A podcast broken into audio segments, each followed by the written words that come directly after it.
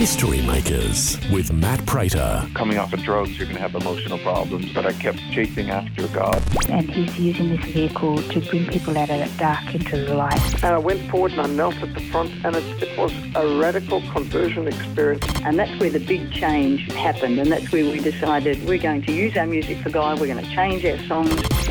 When I was about 25 year old, I was uh, busted and into jail, and it was there that I came to the Lord. History Makers with Matt Prater. Hi, and welcome to History Makers. I'm Matt Prater. Today we're chatting with Brett McLeod. He's the director of New Hope Care, a great charity I'm connected to in uh, beautiful Brisbane. And we're going to hear a bit of his story today. Uh, welcome along, Brett. Tell us your, your story. Where, where were you born and raised, mate? Oh, thanks, Matt. So I was born in Melbourne, Victoria, in the eastern suburbs in Mount Waverley. hmm Okay, and tell us about your upbringing. Did you have like a religious upbringing or anything? We went to uh, to church with our parents when they got married at the Presbyterian Church in Oakleigh, and um, so I had a traditional church upbringing uh, right through Sunday school. Was in this was in the church choir as well uh, with my brothers and um, youth group. So we had a, a traditional church upbringing, but no real kind of revelation or, or teaching around discipleship or relationship with God. So I always knew God existed, but never had that personal connection. Okay. And tell us a bit about your uh, early career. Like, what did you do after school and everything? Yeah, so school, I followed my dad, who was working for the Melbourne Metropolitan Board of Works as an engineer. Uh, so I followed him into the Board of Works uh, as my first job right out of school and was studying, at the time I was studying um, engineering full time at RMIT and, and really didn't enjoy it. And then I ended up getting a job at the Board of Works and studying engineering at night school, which was even worse when you don't like it at night school. So, so I kind of persisted with that for a while, and then I ended up leaving there and getting a job selling office equipment to Sheba Copiers, and was was doing that for 14 years before I was transferred up to Brisbane with the same company, and then ended up starting my own office equipment business uh, after a series of events that caused that, and uh, and that was a very successful business. It ran for 25 years, and then during that time, I also started a, a portable staging business for demountable staging in education halls and. Um, and a Christian recording studio, and also customer service, child mining, and shopping centres was a business we took over that was going bankrupt, and we ran, ran that for about 14 years. So I had 14 business running that um, around central administration, and uh, was very busy, and involved my wife Karen as well in all that. Wow. Well, I remember getting to know you back in those early days uh, when I remember Harmony staging systems, and I That's remember right, yeah. hearing about your childcare centres and, and all those things many years ago. Obviously, uh, Harmony staging systems. Obviously, that was just a stage you were going through. Hey, yeah, boop, boop. couldn't help myself. So, uh, I'd love to know also a bit of your faith journey. How, how did you come to know Christ?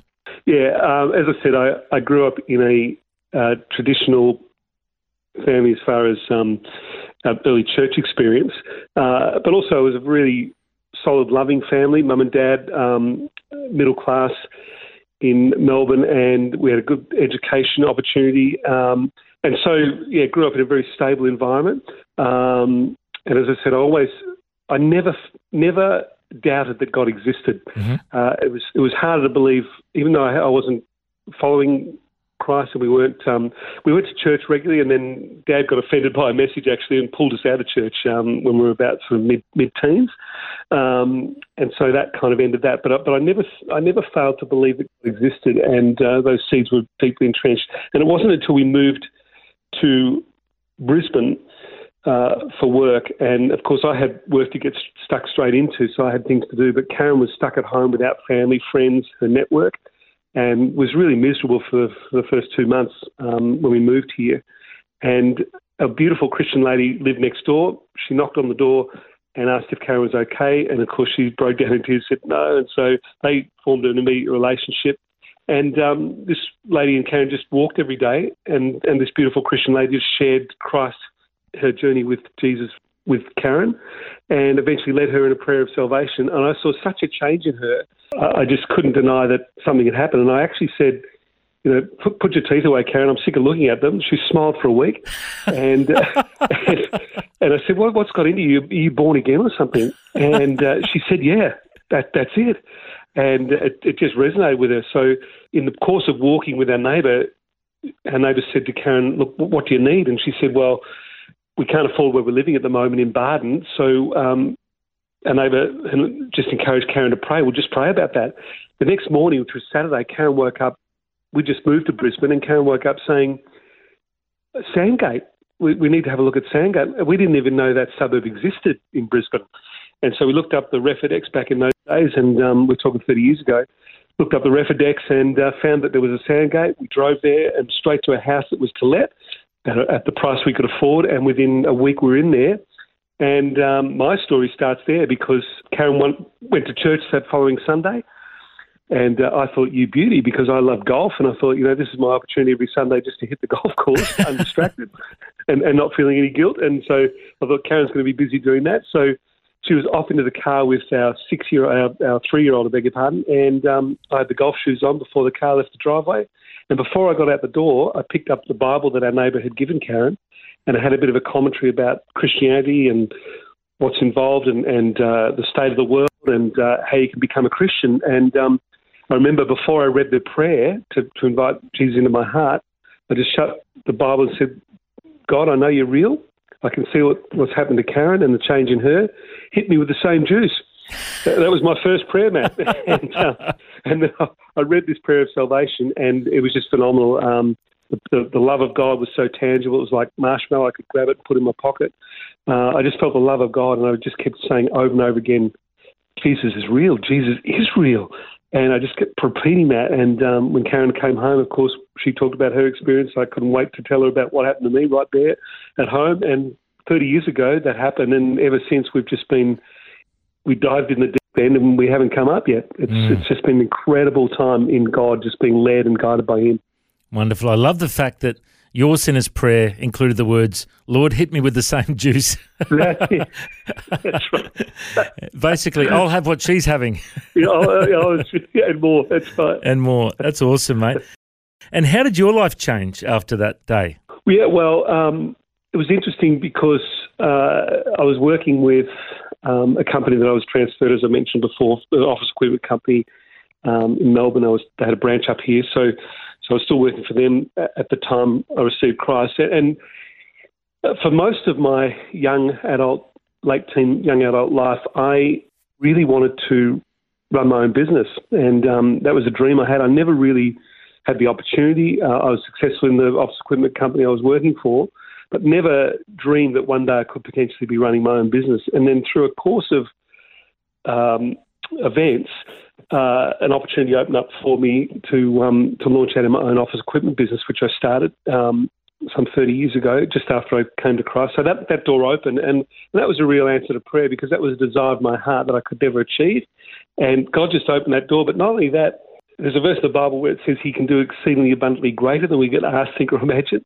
And I ended up running four businesses, as I mentioned before. That just opportunities kept opening up, mm. and um, the timing. So, so in terms of my life change, um, certainly uh, the entrepreneurial, you know, business element of my life really took off, um, and our faith journey started faithfully service serving uh, in a church, a local church, and um, very quickly, Karen and I were on the worship team and leading worship. I, I was invited to be part of the board, and I, I, just fell in love with the role of the church. Mm. I understood the importance and significance of the lighthouse that the church is uh, on the earth for proclaiming the goodness of God and being that a place of, of, of, attracting people where they can be confronted with their need for a saviour. Mm. And so I just loved the aspect of that, and the whole governance side of it attracted me. So uh, um, everywhere I've been, I've served in that capacity, and we've we've just filled in wherever we could, and uh, just love serving the local church. Awesome. Now, when we first met many years ago, I remember you were the business guy, and then all of a sudden you were the focus on the family guy in Australia. Yeah. And you know, focus on the family has impacted my life. I've heard I've heard so many of their radio programs, and uh, they've impacted me so much. How did you get mm. involved in Focus? I got trained up as a facilitator for the Drug Proof Your Kids program. Mm-hmm. Um, you might recall that came out, and uh, that was a really, and I did it for selfish reasons because initially because um, our kids were in that primary school age group, mm-hmm. and we um, thought, well, what can we do to really shore them up? And then that became a program we started run within our church. Um, and that's how I got linked, first linked with Focus on the Family. I got to meet Glenn Williams, who started Focus here in Australia. Um, and so he invited me eventually onto the board of Focus on the Family that I served for about five years be- before being invited to be CEO. So, so I, yeah, the, the Drug Proof Your Kids program was the initial link into that. And it was interesting because our kids were of that age before they went into high school that it started the whole ministry that I'm not sure you're even aware of, Matt.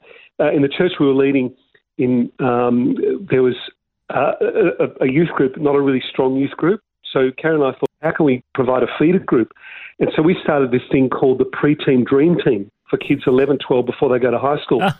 And we would do a, an event a month uh, where we eventually had kids from seven primary schools around the Graceville area. Uh, and 300 or so kids went through the program in the time we were running it, um, where we would do an event a month and do bowling, indoor rock climbing, those sort of things, ice skating. Uh, but every month we would take time out to speak to the kids about life principles, which were biblically based, but life principles, and also um, drug awareness. And the catch cry at the end of every one of those events was I would shout out, go for your dreams. And the kids, all these kids would yell out wherever we were, say yes to life and no to drugs. and we would do that three times. And by the end of it, these kids were screaming out the top of their voice, say yes to life and no to drugs. And of course, all the parents at these public venues would come over and say, what's this all about? And so we recruited, like, we, we did events where we had three full size buses we were taking kids out to. It was just phenomenal. Wow, so and, good. Uh, so the preteen dream teams was started. And I guess, I guess that's where my heart was to do what I could to educate people, to, to um, parent well, uh, to be deliberate and, and um, intentional around how to raise their, their kids to make good decisions. And that's what drew me into Focus on the Family. And I was invited to be the, the CEO for a season, uh, which really ticked all the boxes of, of taking that whole motivation even further and wider in terms of helping parents to flourish in their families. Yeah, wonderful ministry. And we should just say families.org.au if you want to have a look. Uh, they've got go. great resources on there.